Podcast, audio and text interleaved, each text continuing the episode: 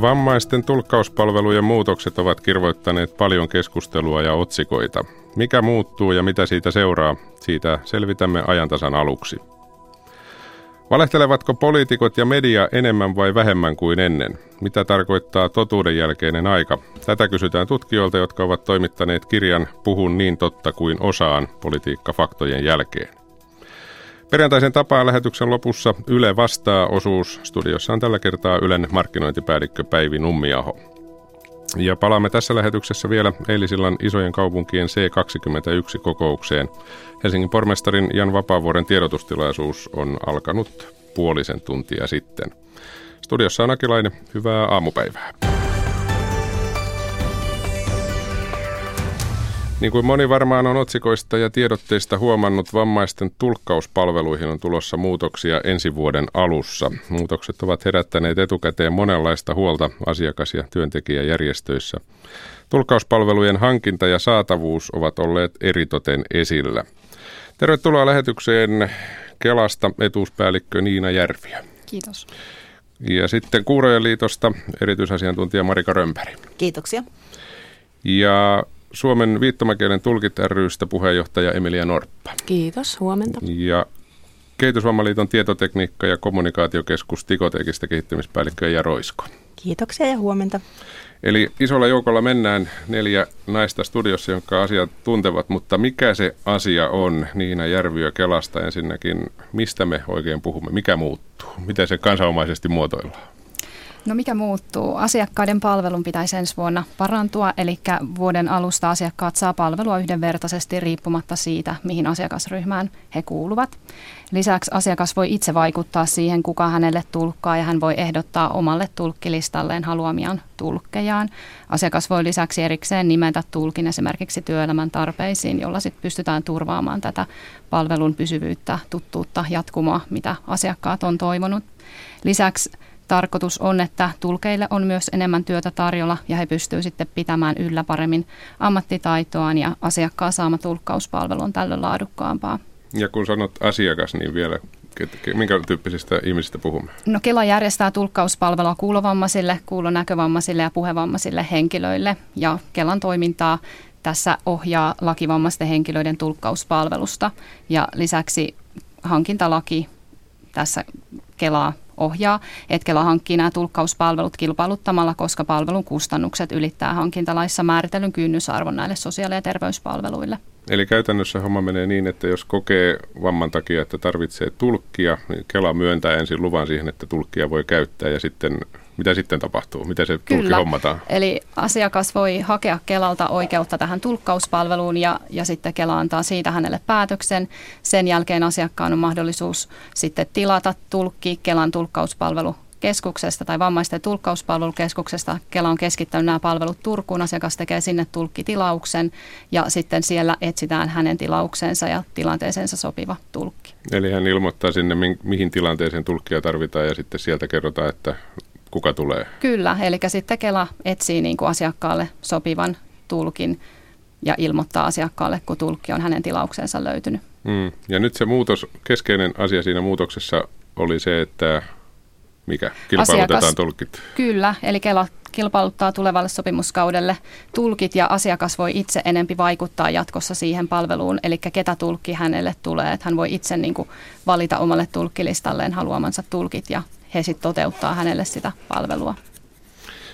Mikäs tässä nyt sitten närästää? Tämähän kuulostaa näin kerrottuna oikein hyvältä. Kuka haluaa aloittaa? Mm, no jos mä, mä oon siis Emilia Norppa SVTstä, mä voisin aloittaa sillä, että Tämän olisi voinut myös sanoa niin, että tätä on kilpailutettu ennenkin, mutta nyt ensimmäistä kertaa kilpailutetaan niin, että kaikki palvelun tarjoajat ei pääse enää mukaan ensi kaudelle. Eli meidän näkökulmasta ja asiakkaiden näkökulmasta se tulkkien määrä, tai siis se on ihan fakta, että tulkkien määrä siis pienenee, jolloin se kaikki, mitä on ollut nyt saatavilla, ei enää ole ensi kaudella saatavilla. Eli olisi pitänyt, mutta mikä kilpailutus se on, jos kaikki pääsevät mukaan? No Kela on meidän suunnilleen lähes ainoa palvelun ostaja. Mm. Mitä muuta? Onko se kilpailutus se asia, mikä tässä häiritsee? Mitä muuta? No toisaalta äh, puhevammaisia ihmisiä koskeva asia on se, että tämä tieto ei ole saavuttanut he, näitä henkilöitä. Eli Kela on tiedottanut vain internetsivuillaan tästä muutoksesta ja ylipäätään kilpailutuksesta. Ja meillä puhevammaiset ihmiset ei oikeastaan käytä tietokonetta, vaan neljäsosalla on käytössä tietokone. Ja sitten se tieto, joka siellä Kelan sivuilla on, vaikka se on osittain selkokielistä, niin ää, se on kuitenkin aika vaikeasti saavutettavissa, koska osa meidän asiakkaista ei pysty lukemaan. Eli se tieto on todella vaikea saada. Mm. Mitä Marika haluat sanoa tähän? No haluan sanoa sen, että jos noin 200 tulkkia jää työttömäksi, niin siinä menetetään aika iso, iso osaaminen. Siinä joukossa on paljon koulutettuja kuuroja tulkkeja, jotka toimii pääosiassa ja paljon kuurosokeiden tulkkeina. Ja se, että kuitenkin hallituksen linjaus on se, että työllisyyttä parannetaan. Ja nyt jätetään tarkoituksenmukaisesti, tai lähinnä tarkoituksenmukaisesti, ei tarkoituksenmukaisesti iso määrä tulkkeja työttömäksi. Tälläkin hetkellä näistä tilauksista, mitä Kela saa, vähän vajaa 10 prosenttia jää ilman tulkkia. Jos tässä 10 prosentissa on työhaastattelu, voidaan arvata, mitä sille työhaastattelulle tapahtuu. Hmm. Kuuro menee työhaastatteluun ilman tulkkia. Miten se toimii se tulkkaus silloin, tai se keskustelu silloin? Tiedän sen, että moni kuuro jättää tilaamatta tulkin, jos se on hankalaa. Jos joka kerta, kun sen tilaa, saa vastaukseksi, että no, ei nyt löytynytkään tulkkia. Silloin kuuro ottaa vaikka sen alaikäisen kuulevan lapsensa mukaan sinne lääkäriin, vanhempainiltaan, työpaikan koulutukseen. Onko tämä lapsen etu? Mielestäni ei. Mm, näin sanoi siis Kuurojen liiton Marika Römpäri. Niina Järviö Kelasta, aloitetaan nyt vaikka siitä kilpailutuksesta. Onko se erilainen kuin aikaisemmin? On, että tota noin, niin Kela on varautunut tässä kilpailutuksessa jatkossa ostamaan suuremman tuntimäärän tätä tulkkauspalvelua kuin aiemmin. Ja tätä tulkkauspalvelun tarvetta on Kelassa analysoitu tarkasti eri tilastotietojen valossa, eli tämän Kelan toimintakauden ajalta, toimeenpanon ajalta. Ja sillä perusteella on sitten laskettu, että minkä verran tätä tulkkaustyötä tarvitaan. Ja, ja tota noin, niin tällä hetkellä hankintaprosessi on vielä kesken, eli tällä hetkellä on se tilanne, että tulkkien määrä tulee vielä muuttumaan, eli Kela käynnistää lisähankinnat itäiselle ja Pohjanmaan hankinta-alueille, eli kaikille alueille. Kelalla oli kuusi hankinta-aluetta, ei saatu riittävästi tulkkeja ja se tuli niin kuin tämän hankinnan myötä näkyvämmäksi, että tulkkiresurssia on tarjolla, mutta se jakaantuu eri puolilla Suomea epätasaisesti. Lisäksi palveluntuottajat on tässä hankinnassa tarjonneet tulkkeja, joita ei ole vielä rekrytoitu, eli palveluntuottajat tulee sitten omille, omille firmoihinsa rekrytoimaan tulkkeja ja lisäksi on joitakin tilanteita, että kaksi palveluntuottajaa on tarjonnut niin kuin samaa tulkkia, niin vaan toisen palveluntuottajan ty- työhön niin kuin hmm. tulkki voi sitten tulla ja toinen sitten rekrytoi tilalle uuden tulkin. Kelan tiedotteessa syyskuun lopusta sanotaan, että 678 tulkkia on hyväksytty 872, eli suunnilleen tätä sadoista Tämä kuitenkin puhutaan. kanssa, kyllä. Ja tässä tietysti voin kuvitella, että huoli nimenomaan Itä- ja Pohjois-Suomen osalta on aika iso. Voisi ajatella, että pääkaupunkiseudulla se tulkki kyllä jostain revitään, jos sellainen tarvitaan. Mutta miten, onko tämä aluepolitiikka miten keske, keskeinen asia tässä? Mm, no mä tota, alueellisesti, Emilia, niin. joo, niin ö, mä uskon, että ne kyllä saadaan varmasti täytettyä ne paikat, mutta ehkä tässä on se ollut nyt ongelmana, tai on ollut ongelmana se, että Kelalla on näitä tilastoja, joissa näkyy tulkkien määrä ja heidän tekemän, tekemien tulkkaustuntien määrä, mutta näitä tilastoja he ovat nyt omassa porukassaan tutkailleet, eivätkä ole konsultoineet ollenkaan alan asiantuntijoita tässä kohtaa. Että se niin kuin, Kela ei ole kuitenkaan niin pitkään vielä tätä tehnyt, että heillä olisi syvällistä tuntemusta meidän alasta – Mm. Että esimerkiksi sillä, että kun on... No mikä olisi muuttunut, jos olisi tuntemusta, mitä olisi pitänyt tehdä toisin? He eivät olisi leikanneet tätä tulkkiresurssia, koska se tulkkauksen laatu, mitä nyt tällä hetkellä kilpailutuksessa on korostettu myös, niin se koostuu vaan tulkkien työkokemuksesta ja tulkkien koulutuksesta, mutta se ei ole riittävää vielä. Että on tosi vaarallista niin leikata 200 tulkkia, siis viittomakielen tulkkia esimerkiksi pois kokonaan markkinoilta, tietämättä, mitä he oikeasti niin kuin tarjoavat asiakkaille. Että esimerkiksi juurikin kuurotulkit on niin kuin aivan siis todella tärkeä osa meidän, meidän ammattikuntaa. Ja myöskin se tulkin monipuolisuus, että tulkki pystyy tulkkaamaan englannista viittomakielelle tai päinvastoin. Tätä ei ole huomioitu kilpailutuksessa ollenkaan. Ja se on mm. kuitenkin ihan todella tärkeä osa meidän ammattitaitoa. Että, ja, ja meidän asiakaskunnassa siis monet kuitenkin toimii ihan kansainvälisesti ja sitä englanninkielen, esimerkiksi englanninkielen taitoa tarvitaan paljon. Hmm. Näin sanoi siis Emilia Norppa viittomakielen tulkit rystä. Eija halusi sanoa jotain tähän. Joo, eli mä mietin myös sitä, tai meillä on tilanne, että vaikeasti puhevammainen henkilö, joka kommunikoi jollain muulla kuin puheella, eli kommunikoi osittain käyttäen tukiviittomia tai käyttäen kuvia, eleitä, ilmeitä, niin näiden ihmisten kohdalla on käynyt niin osan kohdalla, että tuttu tulkki on nyt rajautunut tämän kilpailutuksen kautta pois. Ja tällaiseen kommunikointitapaan perehtyminen, se tulkkaus, vaatii sitä ammattitaitoa, joka hankitaan usein jopa kuukausien aikana. Eli, eli nämä ihmiset nyt tällä hetkellä niin jäävät sitten aika tyhjän päälle. On ehkä jäänyt siihen tulkkirinkiin yksi tuttu tulkki, mutta tämä ei välttämättä riitä siihen tarpeeseen, mikä nyt tällä hetkellä on. Eli me mietitään sitä, että jääkö nämä ihmiset ilman sitä palvelua, koska, koska se perehtyminen kestää niin kauan. Hmm. Haluaisiko Maria ottaa tähän kiinni? Mielellään. Meillä on monta semmoista tulkkia, jotka on tehnyt vuosikymmenetkin töitä. Ovat kouluttautuneet, pitäneet yllä omaa taitoansa ja joista asiakaskunta pitää, joita halutaan käyttää. Moni tämmöinen ihminen on jäämässä nyt ilman sopimusta. Ja sen takia esimerkiksi sivustolla stopkela.org, sinne on kerätty nyt muutamia henkilöiden kertomuksia siitä, miten heidän elämänsä tulee nyt muuttumaan ensi vuoden puolella. Yksi kuurosokea sanoi, että häneltä lähtee työpaikka. Hän on asiantunteva, hän on kouluttautunut, en tiedä onko ihan valmis lakimies, mutta on kouluttautunut siis hyvin pitkälle. Hänellä on tällä hetkellä pysyvästi muutama tulkki, jotka hänen kanssaan, hänen työtarpeisiinsa tulkkaa ja nämä tulkit ei ole saanut sopimusta. Hmm.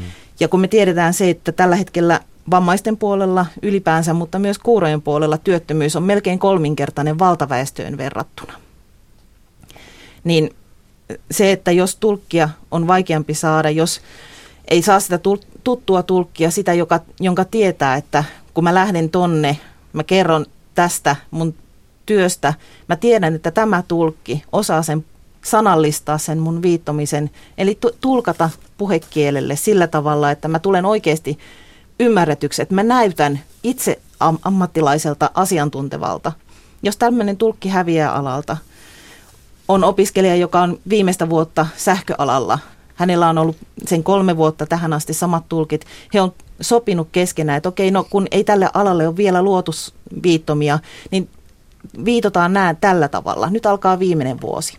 Hmm. Hänen pitäisi elokuussa valmistua ja häneltä lähti opiskelutulkit näillä näkymin ne, jotka on siinä ollut opiskelussa tulkkeina, niin missä on hänen opiskelurauhansa viimeiselle vuodelle?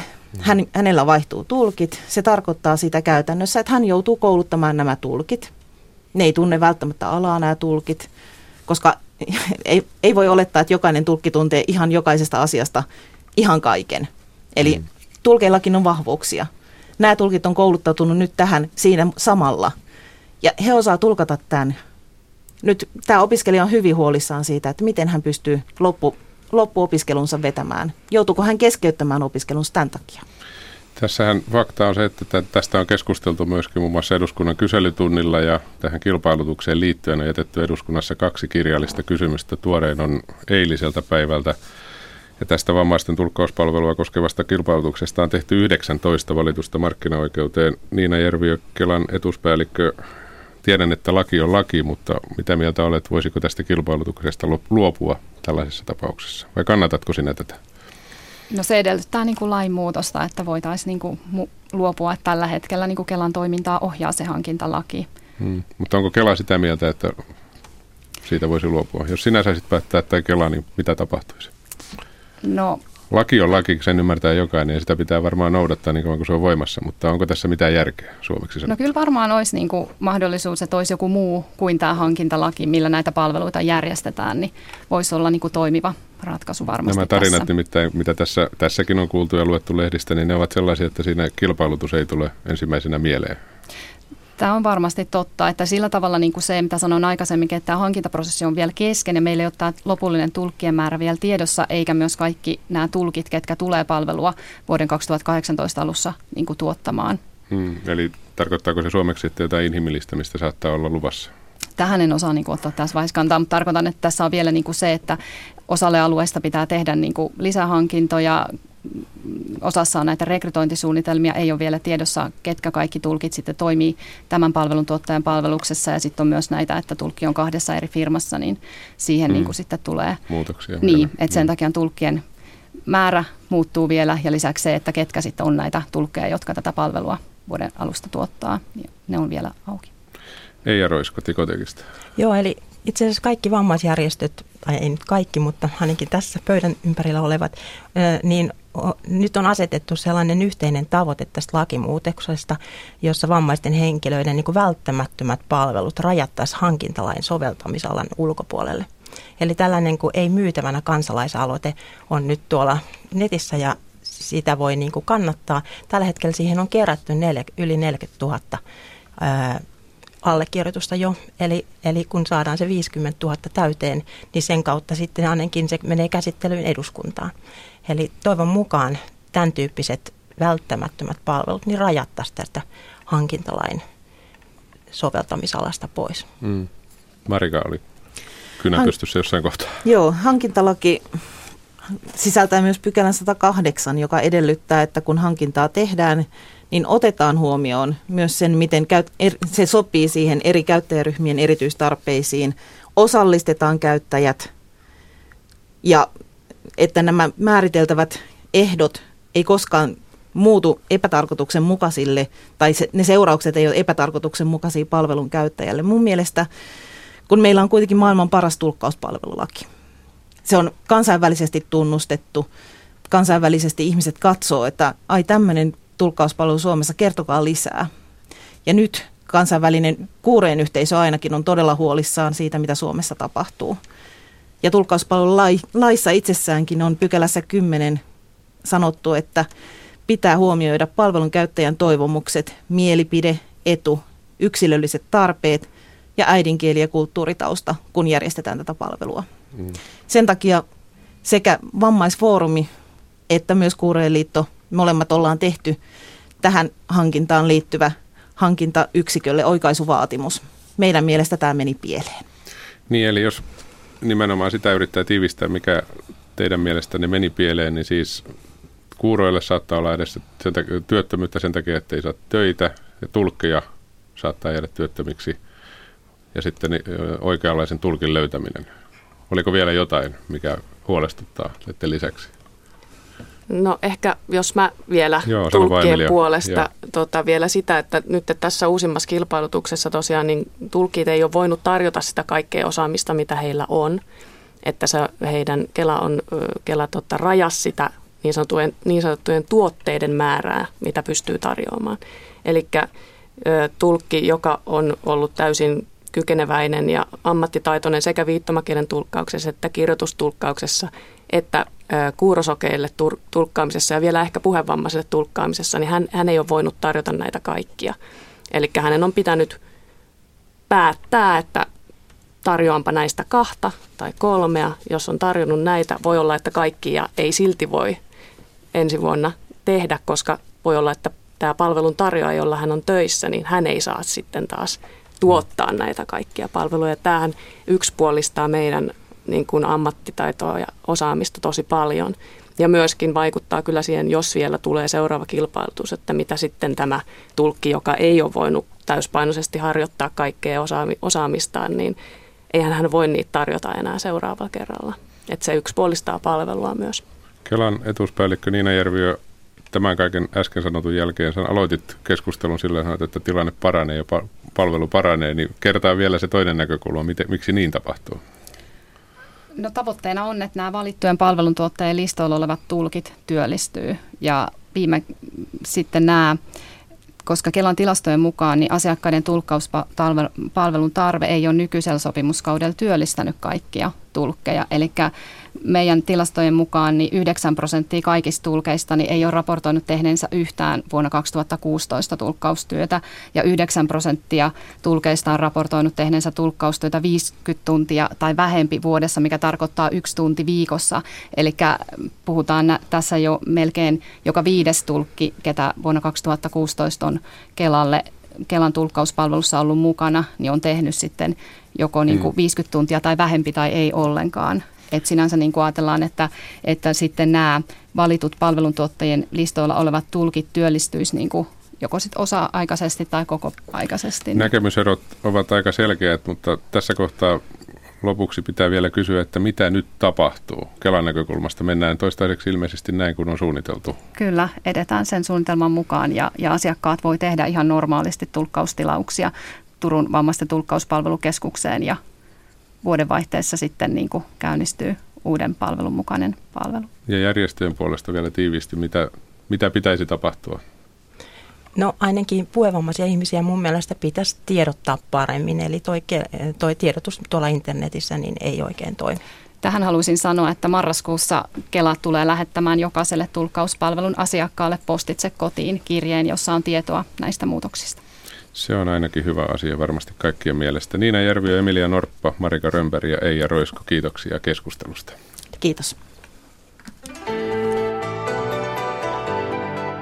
No mä oon omassa mielestäni ollut aika hirviä lapsena. Et tota, Etkä ole. Mä reagoin sillä tavalla, mikä mä osasin huutamalla, heittämällä tavaroita, tappelemalla niin kuin henkisesti ja fyysisesti vastaan. Ja me saadaan aina tuloksia tosi nopeasti, kun me ruvetaan yhdessä koko perheen kanssa laskemaan, tai koulussa ja päiväkodissa ryhmässä laskemaan stressipisteitä. Kannustetaan lapsia ja nuoria oikeille poluille. Akuutissa sunnuntaina kello 16.10. Yle. Radio Suomi. Kello on 10.25. Seuraavaksi puhumme siitä, puhutaanko politiikassa nykyään asian vierestä toisella tavalla kuin joskus ennen. Lähetyksen lopussa Yle osuudessa haastattelussa on Ylen markkinointipäällikkö Päivi Nummiaho. Mutta nyt tosiaan politiikan ja totuuden pariin. Valehdellaanko tai puhutaanko politiikassa nykyään asian vierestä toisella tavalla kuin joskus aikaisemmin? Donald Trump, Brexit, uudet propagandasivustot ja muut ilmiöt ovat nostattaneet myös Suomessa laajaa keskustelua totuuden jälkeisestä ajasta. Eurooppa-tutkimuksen verkostossa toimiva tutkijatohtori Johanna Vuorelma Helsingin yliopistosta sekä yliopistotutkija valtioopin dosentti Paul-Erik Korvela Jyväskylän yliopistosta ovat toimittaneet uuden Puhun niin totta kuin osaan politiikka faktojen jälkeen nimisen kirjan. Mutta mitä tarkoittaa totuuden jälkeinen aika ja miksi sitä on syytä pohtia? Näin kirjoittajat vastaavat.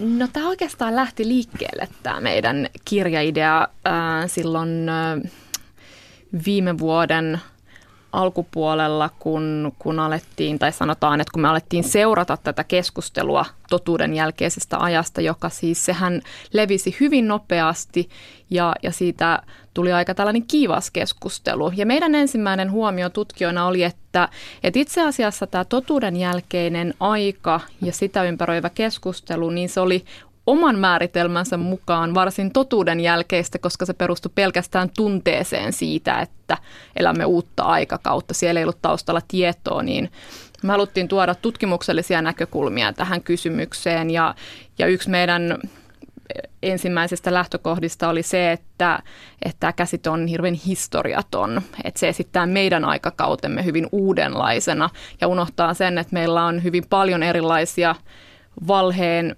ja politiikan ää, ikään kuin sinne ympäristöön liittyviä kysymyksiä ollut kaikkina eri aikakausina.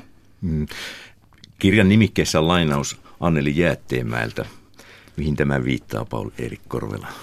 Niin, tähän taustalla on varmaankin se tapa, että eduskunnassa ää, vältetään tuota valehtelu ää, sanan käyttämistä. Tietysti kaikenlaiset totuuden venyttelyt, ää, asian kaunistelut on tietysti – tietysti mahdollisia. No miten tuota, koska tämä ja miten tämä käsite johon Johanna Vuormella viittasitte, että, että se on aika historiallinen. Miten se, miten se on päätynyt niin kuin tällaiseksi, tällaiseksi isku, iskusanaksi? No tässä on yksi, yksi ulottuvuus on se, että kun me aletaan käyttää tämän tyyppistä aika vaikuttavaa sanaa ja kun se leviää hyvin vahvasti, ikään kuin se puhe siitä, että, että meillä on tällainen uusi aikakausi, niin se samaan aikaan tuottaa sitä kokemusta ja, ja tunnetta siitä, että, että meillä on tällainen murros käynnissä. Ja kun, kun se puhe on niin vahvaa, niin me aletaan havainnoida meidän ympäristöä hyvin vahvasti sen puheen kautta. Että jos meille kerrotaan jatkuvasti, että me eletään tämän tyyppistä totuuden jälkeistä aikaa, niin, niin monet ilmiöt, joita on aikaisemminkin ollut meidän keskuudessamme, niin ne tu- nousevat eri tavalla esiin ja niihin kiinnitetään eri tavalla huomiota. Et, et se on oikeastaan se, että jos lähdetään niin purkamaan ikään kuin sitä käsitettä ja sitä, että minkä takia öö, se tuntuu, se, se ikään kuin tuntuu aika sellais hyvin kuvaavalta sanalta, niin pitää aluksi tutkia sitä, että millä tavalla siitä puhutaan ja sen jälkeen pureutua siihen, että, että mikä todellisuudessa on muuttunut. Jos me katsotaan vaikkapa tilastoja, niin siellä ei näy notkahdusta viimeisen vuoden tai edes viimeisten vuosien aikana, mitä tulee vaikkapa luottamukseen politiikassa, vaan, vaan se notkahdus on tapahtunut aikaisemmin, eli silloin talouskriisin aikaan ja, ja myös aiempia samantyyppisiä notkahduksia on ollut.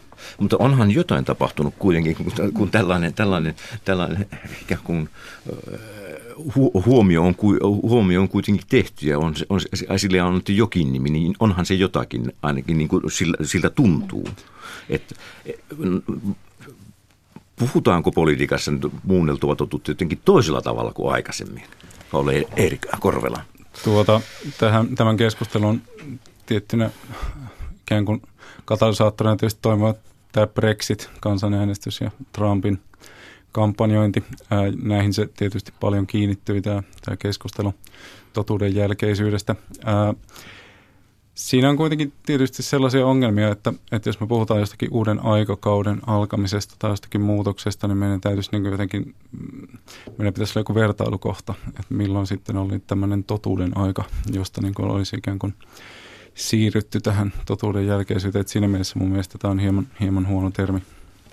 No oikeastaan sitten siinä on vielä, jos me halutaan katsoa tarkemmin sitä, että, että minkälaisia valehtelun muotoja politiikassa on ja onko mahdollisesti joku niistä yleistynyt, niin ensinnäkin ää, tämän tyyppisen vertailevan tutkimuksen tekeminen on hirveän vaikeaa, koska me ei, meidän on, meillä on hirveän monta erilaista valehtelun muotoa politiikassa. Et Jukka Paastela vuonna 1995 julkaisussa kirjassa, kirjassaan esitteli 12 erilaista.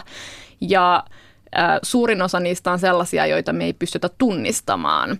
Eli se, että me ajateltaisiin, että nyt valehdellaan enemmän kuin vaikkapa kymmenen vuotta sitten, niin, niin sen tyyppisen äm, niin kuin väitteen, väitettäisiin hirveän vaikea perusteella, mutta se mitä voidaan sanoa, että tässä keskustelussa huomio kiinnittyy siihen ensimmäiseen hyvin ilmeiseen valheelle, valheeseen, eli sellaiseen faktuaaliseen valheeseen, se mikä on hyvin helppo ikään kuin kumota. Ja se, että me kiinnitetään niin paljon huomiota siihen hyvin yksinkertaiseen, ei kovin poliittiseen valheeseen, niin tarkoittaa sitä, että, että sit ne 11 muuta jäävät helposti sit sinne marginaaliin ja, ja itse asiassa ne muut sellaiset ikään kuin systeemin tasolla olevat valheet ovat monella tapaa uhkaavampia kuin tämä tällainen faktavalhe, joka on niin helppo kiistää. Se on niin helppo näyttää vääräksi. No politiikassa on tapahtunut sellainen muutos, että meilläkin, että, että on tietyllä tavalla tällaisesta resurssipolitiikassa, resurssien jaosta siirretty sellaiseen politiikkaan, jossa korostetaan arvoja, arvoja ja ilmiöitä, niin onko tämä vaikuttanut siihen, että voi puhua jotenkin rennommin postfaktuaalia?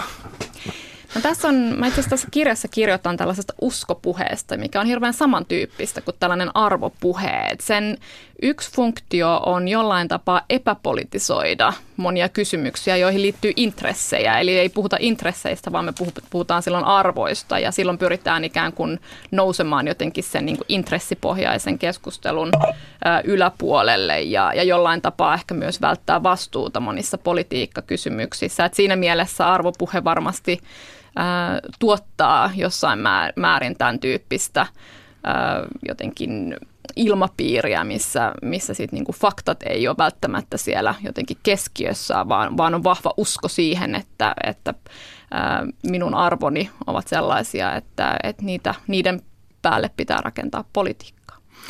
Millä tavalla sitten, miten totta asiantuntijat sitten puhuvat? Kun tässä on puhuttu poliitikoista ja, ja, ja ehkä mediasta, niin, niin, niin No kyllähän asiantuntijatietoakin tietysti voi käyttää poliittisiin tarkoituksiin. Sitä voi spinnata mieleisekseen. Vanha, to, vanha anekdootti sanoo, että on valhe, emävalhe ja tilasto. Että kyllä asiat saa esitettyä haluamalleen tavalla myös, myös asiantuntijatietoa ikään kuin tarkoitushakuisesti poliittisesti esittämällä. Mutta että onko tämänkään nyt tavallaan poliittinen käyttö jotenkin nyt viime aikoina erityisesti lisääntynyt, niin en, en, en välttämättä näkisi kyllä, sekin on aika, aika vanha ilmiö. No entäs yleisön suhde sitten, sitten t- tähän niin kuin ikään kuin poliitikon puheeseen? Välit, voi, voi esittää, esitän tällaisen väitteen, että, että ehkä joissakin tilanteissa yleisökään ei, ei välitä siitä, että, että poliitikko ihan ilmiselvästi puhuu, puhuu potaskaa. Viittaa nyt tässä Trumpin, Trumpin puheisiin ja Brexit-puheisiin. Joo, no itse asiassa jos me tarkastellaan tätä totuuden jälkeisen ajan käsitteen alkuperää, niin se on esitetty vuonna 1992 artikkelissa, jossa käsitellään sitä, miten Yhdysvalloissa Yhdysvaltojen kansalaiset olivat siinä vaiheessa 90-luvun alussa aika väsyneitä siihen sellaiseen niin kuin epärehelliseen politiikan tekoon. Ja, ja siellä oli taustalla aika kipeä kokemus tästä Nixonin Watergate-skandaalista.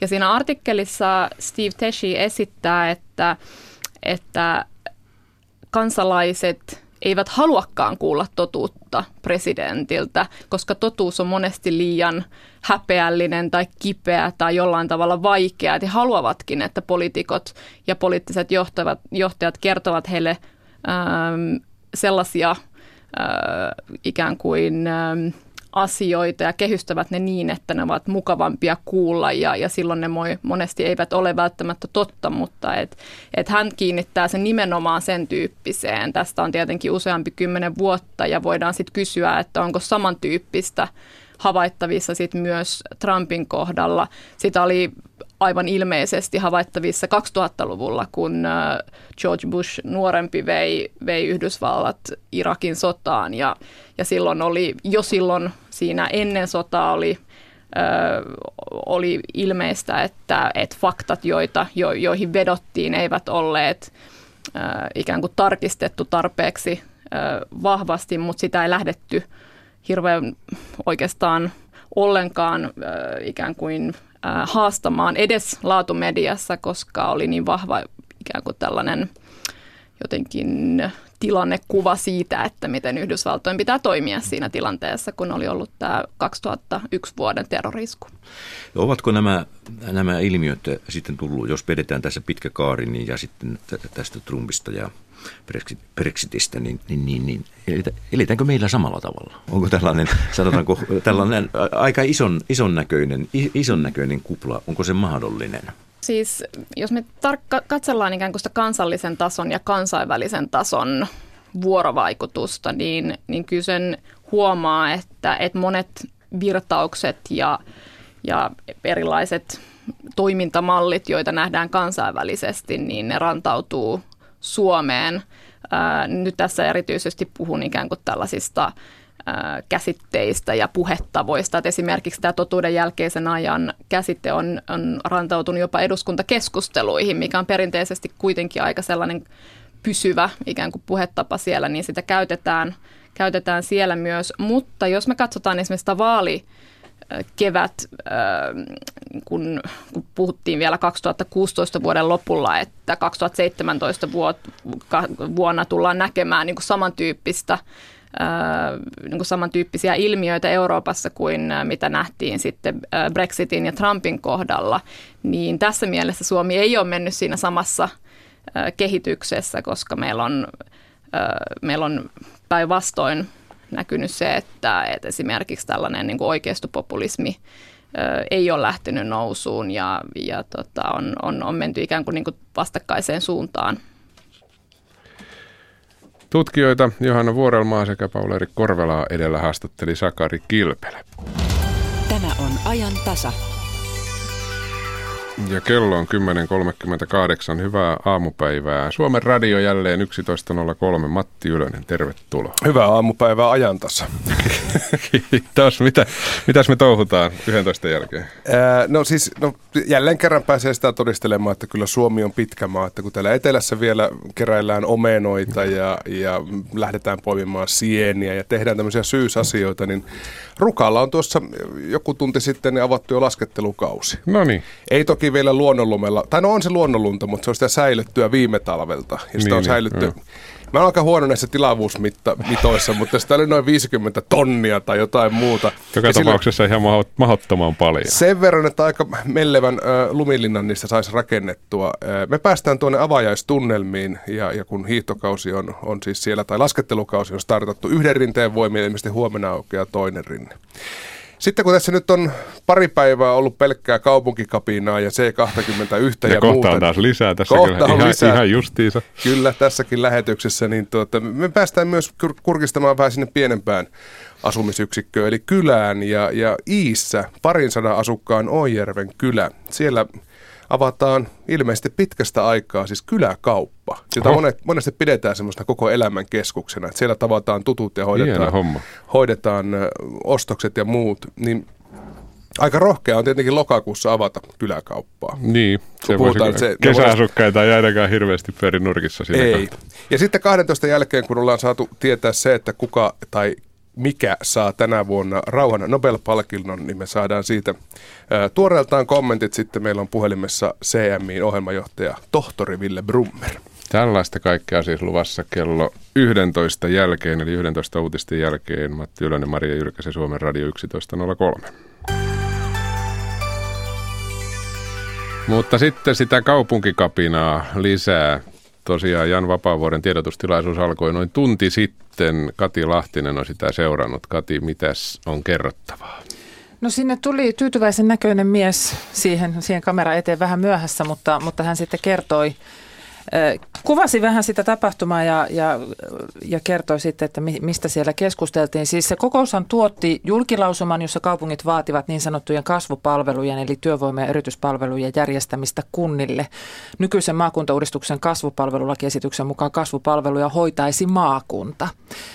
Ja toinen sen kokoontumisen tulos oli se, että jatkossa nämä C21-kaupunkia tapaavat sitten jatkossa säännöllisesti. Mutta näin äh, tuon tapahtuman koolle kutsuja Helsingin pormestari Jan Vapaavuori luonnehti tapaamista. Oli erittäin hyvä, rakentava, hyvä henkinen keskustelu, jonka konkreettisin lopputulema oli se, että, että päätettiin tehdä tästä kokoonpanosta pysyvä, ryhtyä kaupunginjohtajatasolla kaksi kertaa vuodessa kokoontumaan – käynnistettiin tämmöinen OTO-sihteeristö, joka ryhtyy valmistelemaan seuraavaa tapaamista, joka pidetään Tampereella alkuvuodesta. Todettiin, että on tarvetta paremmin mieltää, mistä kaupungistumisessa on kysymys, siitä, että mitä mahdollisuuksia ja uhkia se tuo. Todettiin yhteisesti, että on tarve kaupunkipoliittisen keskustelun ja agendan vauhdittamiselle – meillä ei ole kovin vahvaa traditiota kaupunkipoliittisesta keskustelusta Suomessa, josta toki totesimme, että kaupungit itse ovat osin, osin tähän syyllisiä. Keskusteltiin myös sote- ja maakuntauudistuksesta, josta nyt ei tehty sen kummempia yhteisiä johtopäätöksiä, mutta että yleisellä tasolla voi sanoa, että valtaosa osallistujista oli kriittisiä ja iso osa erittäin kriittisiä käynnissä olevaan uudistukseen. Tässä kohtaa sitten kysyttiin, että No ketkä kaupungit sitten, olivatko mm-hmm. isot kaupungit yhtä mieltä ja pienemmät, mutta Jan Vapaavuori totesi, että siellä oli sovittu, että puhutaan yleisluontoisella tasolla ja yksittäisten kaupunkien kommentteja ei tässä kohtaa jaeta. Mutta siis nämä kaupungit ovat yksimielisiä siitä, että sote, so, soten kanssa tulee edetä ja siihen halutaan sitoutua, mutta maakuntahallinnossa on kysymys muustakin. Koettiin myös näin, että kun maassa tehdään yhtä historian suurimmista hallintoreformeista – niin sen pitää olla sen kaltainen, että se osaltaan myös vahvistaa isoja kaupunkeja ja heidän mahdollisuuksiaan tehdä omaehtoista elinkeino- ja työllisyyspolitiikkaa. Keskeinen lähtökohta on se, että isojen kaupunkien, joiden pitää pärjätä kansainvälisessä kilpailussa tai olla maakuntiensa vetovoimaisia keskuskaupunkeja. Heidän tulokulmastaan elinkeinopolitiikka on iso kokonaisuus, johon liittyy sellaisia tehtäviä, jotka perinteisesti kuuluvat ja tämän jälkeenkin kuuluvat kaupungeille, vaikkapa tontin luovutuksesta asemakaavoitukseen, mutta että siihen liittyy myös laajempia kaavoituksellisia ulottuvuuksia, työllisyyskysymyksiä, elinkeinopolitiikkaa, kotouttamiskysymyksiä ja ylipäänsä kysymys siitä, että näiden pitäminen samoissa käsissä olisi, olisi kovin tarkoituksenmukaista. Tätä kokousta luonnehdittiin etukäteen maakuntauudistus kapina kokoukseksi johtuen siitä, että Jan Vapaavuori ja esimerkiksi Tampereen pormestari Lauri Lyly yhdessä kirjoittivat aika pontevan kirjoituksen tästä. Ja Jan Vapaavuorelta kysyttiinkin, että mikä se hänen mielestään on se maakuntauudistuksen ö, suurin ongelma ja tässä hän vielä tiivistää sen oman näkemyksensä. Oma lähtökohtani on ollut se, että, että koko uudistuksessa on niin perustavaa laatua oleva valuvirhe. Globaali talous on menossa suuntaan, jossa – on kyse enemmän ja enemmän kaupunkien ja kaupunkiseutujen välistä kilpailusta valtioiden tai, tai maakuntien välisen kilpailun sijasta. Ja silloin pitäisi tehdä sen tyyppisiä hallintoreformeja, jotka vahvistavat kaupunkien mahdollisuuksia tässä globaalissa kilpailussa pärjätä. Ja nyt teemme uudistusta, jonka suunta on itse asiassa päinvastainen. No jos sitten maakunnilta otetaan pois ne kasvupalvelut, mm-hmm. niin kuin nyt se 21 kaupungit tässä omassa lausunnossaankin, jonka yksimielisesti tuolta kokouksesta antoivat esittävät, niin mitä maakunnille pitää jäädä? Sinne pitäisi jäädä sote.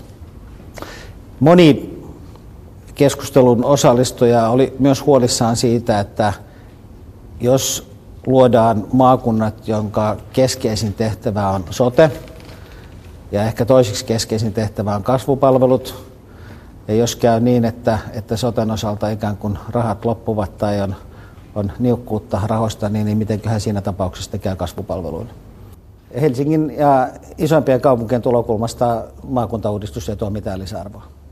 Onko tässä joku näköharha, kun hallitus lähtee siitä, että nämä kytkevät nämä kaksi uudistusta, toista ilman toista? Niin, siis hallitus ja hallituspuolet ovat kytkeneet nämä toisiinsa. Isot kaupungit eivät ole. No miten tästä sitten eteenpäin?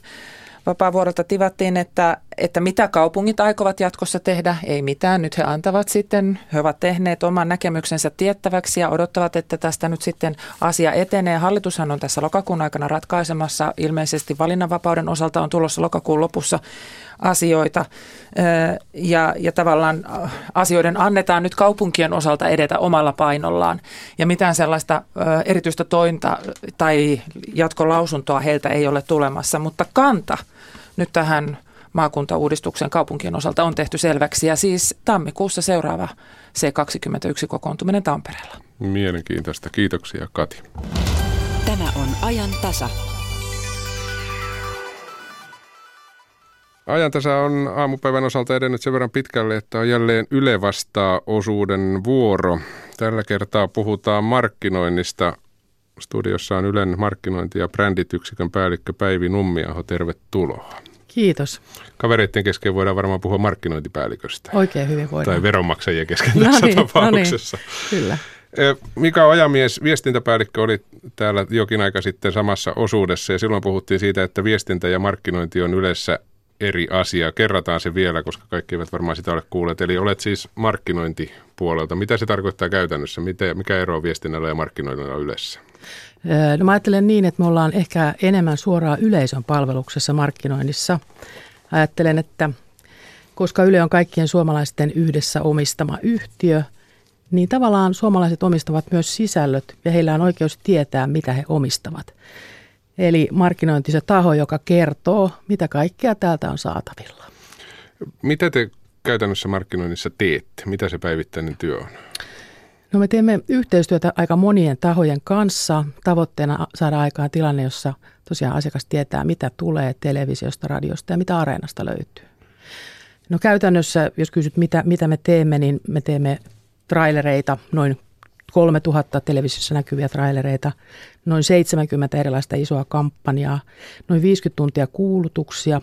Me otamme ja käsittelemme noin 14 000 valokuvaa, noin parisataa lehdistötiedotetta, noin 4500 puffitekstiä, että tämmöisiä käytännön tekoja, aika monen tehdas. Aika, aika monen, aikamoisia lukuja tosiaan, mutta tuota otti se kuulutukset otti korvaan, eli nämä niin. TVn kuulutuksetkin kyllä, kuuluvat kyllä, tähän sarjaan. Kyllä, kyllä. Se on yksi tapa kertoa asiakkaille. Itse asiassa tietylle kohderyhmälle varsin hyvä tapa, silloin kun tapahtuu nopeita muutoksia, niin kuulutukset on ne, jotka voivat rea- reagoida tilanteeseen. Minkälainen tiimi yleensä markkinointia tekee?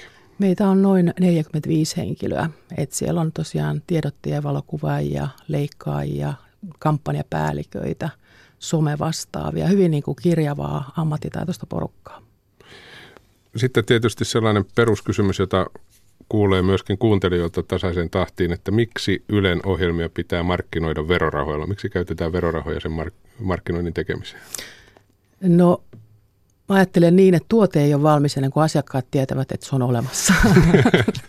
se on hyvä kertoa asiakkaille, että tosiaan he omistavat tällaisenkin määrän, kun Areenassa taitaa tällä hetkellä olla 100 000 erilaista ohjelmaa. Niin sinnehän ne hautautuu, jos kukaan ei kerro, että siellä jotakin on. Ja siinä tietysti tehdään paljon myös Areena-tiimissä, eli, eli Areenan suosittelun kautta tulee oikeita ihmisiä, äh, oikeita asioita ja oikeita tuotteita juuri sinulle näkyviin siihen etusivulle. että se on yksi tapa tietenkin markkinoida.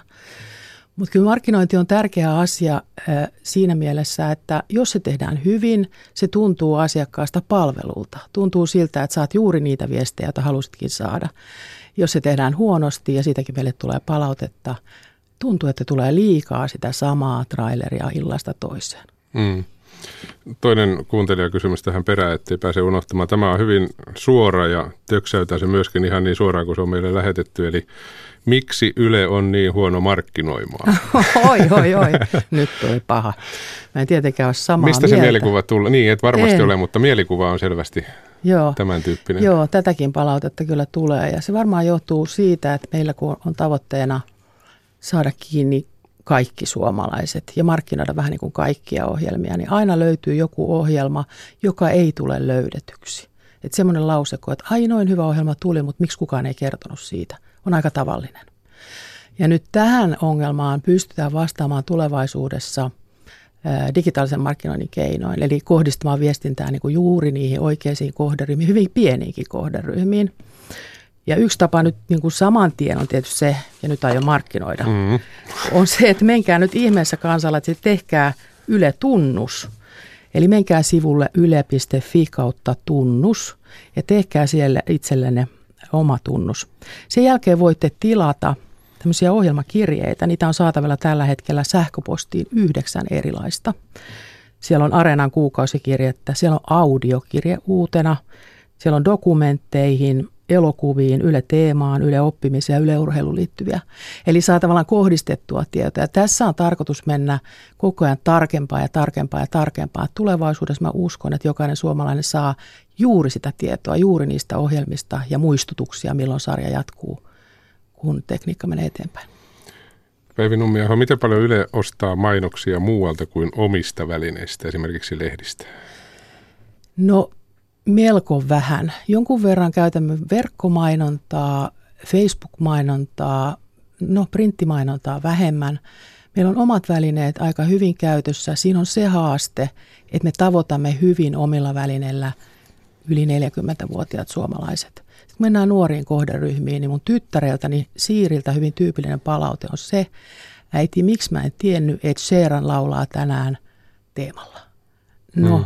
koska sä et katso teemaa, meidän olisi pitänyt ottaa se ohjelma erikseen ja kertoa juuri sinun kohderyhmällesi todennäköisesti sosiaalisessa mediassa. Me teemme sitä melko paljon, mutta emme riittävästi.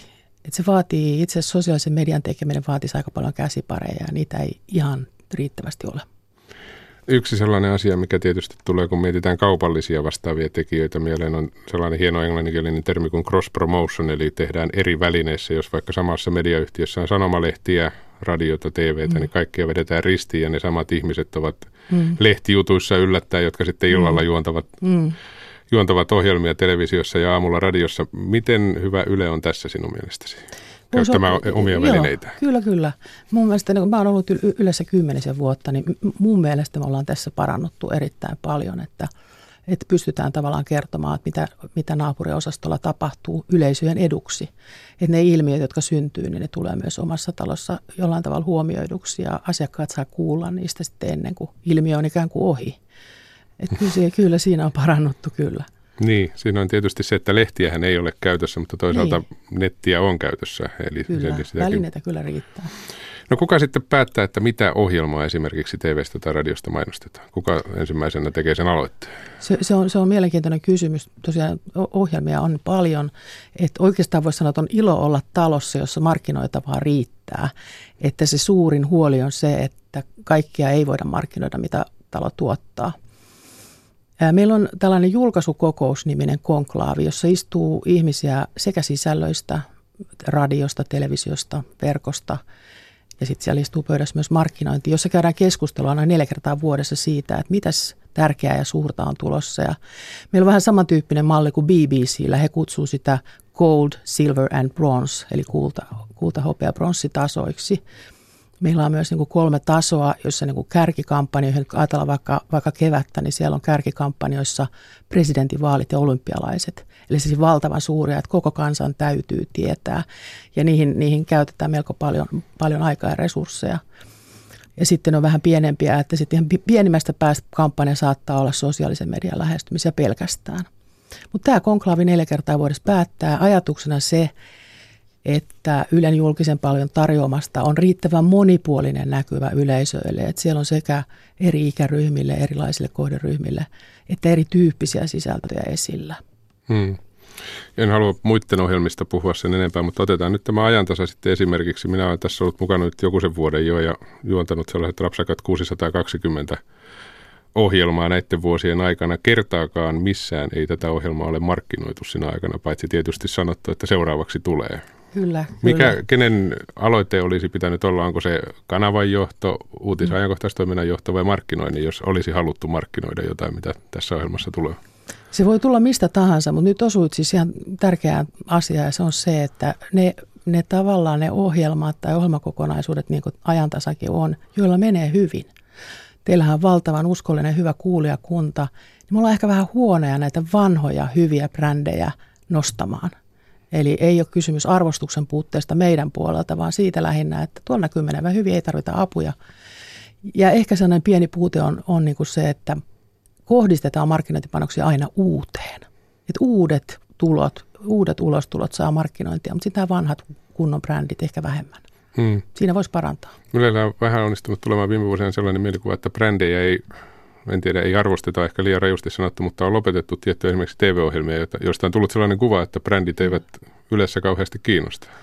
Joo, kyllä brändit kiinnostaa. Yleensä on aika paljon brändiosaamista niin kuin sisältöpuolella myöskin, mutta sitten on tietysti sanottavaa, että määrärahaorganisaatiossa, niin kuin mekin ollaan, että jos jotain uutta haluaa, niin vanhaa pitää lopettaa. Hmm. Että näin se vaan menee. Niin, valinnat ovat varmasti, onko sinun työsi Päivi Nummi ihan niin valintojen tekemistä, jos sen haluaa tiivistää? Ehdottomasti, ehdottomasti. Kipeidenkin valintojen välillä. No tuossa jo sanoitkin, että olympialaiset tietysti ja presidentinvaalit miten suuren osan esimerkiksi tulevan neljänneksen tai vuoden budjetista vie mm. näiden asioiden eteenpäin vieminen? Jääkö muulle rahaa? no, voidaan sopia siitä, että välillä vähän vanhoja kunnon brändejäkin markkinoitaisiin. Kyllä siellä tota muutakin tietysti tulee, mutta että jos ajatellaan nyt niin kuin, ihan niin kuin lähi, lähi tota, kuukausia, niin sanoisin, että jos taas saa markkinoida – niin yksi tärkeimpiä, mitä kohtaan ulos, ulossa 15.11. tulee tämmöinen kokonaisuus kuin Urheilu Suomi. Oletko kuullut? Olen kuullut Loistavaa. radiomainoksen. Aivan, aivan mahtavaa ja mainontaa jopa. Joo, kyllä. ja, ja tota, se tulee Yle Teemalta keskiviikkoisin 21 ja tota, TV2 torstaisin kello 19 ja puheelta sitten torstaisin kello 15 samojen tekijöiden kuin Rock Suomi ja Iskelmä Suomi. Että ihan mahtava kokonaisuus, mitä mä oon siitä kuullut, niin se on niin kuin monesta eri näkökulmasta suomalaista rakastama aihe urheilu esillä. Että siinä on niin kuin kulttuurinäkökulmaa, urheilunäkökulmaa ja poliittista ja kaikkea mahdollista, että kannattaa virittää televisiot ja radiot 15.11. Mm. lähtien ja Areenasta tietysti myös. Yksi asia, joka jonka nostan vielä yleisökysymysten perusteella, on tietysti, kun meillä on vahva ruotsinkielinen toiminta Yleisradiossa. Kyllä. Miten markkinoinnissa? Onko heillä oma markkinointi vai kuuluuko sekin sinulle? Ja miten se ylipäätään jakautuu tämä Joo. markkinointibudjetti? No tota, he, kyllä ruotsinkielinen markkinointi kuuluu tähän samaan kokonaisuuteen. Teemme sitä tiiviisti heidän kanssaan ja yhden vaikeusastehan siinä asettaa nyt tämä Yle, Yle Teema FEM kanavan perustaminen, että siinä tota, sitten yhteensovitetaan toiveita sekä Yle Teema-kanavan että FEMin välillä. Mm. Mutta, mutta siinä mielessä ehkä yhteistyö sujuu hyvin, että kohderyhmä on melko selkeä. Tosin me haemme myös suomenkielisiä yleisöjä FEMin piiriin tietenkin. Niin, eli ongelma on se, että siinä on aika helppo hukata niin. erilaisia ohjelmia, kun se on, se on molempia kieliä. Tämmöinen mahdollisuus löytyy, joo.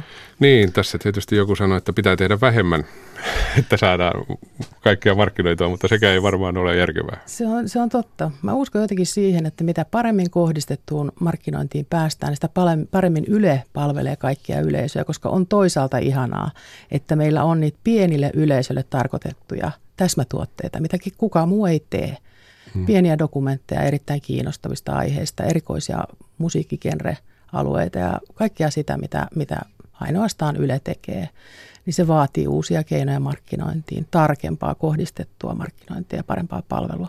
Hmm.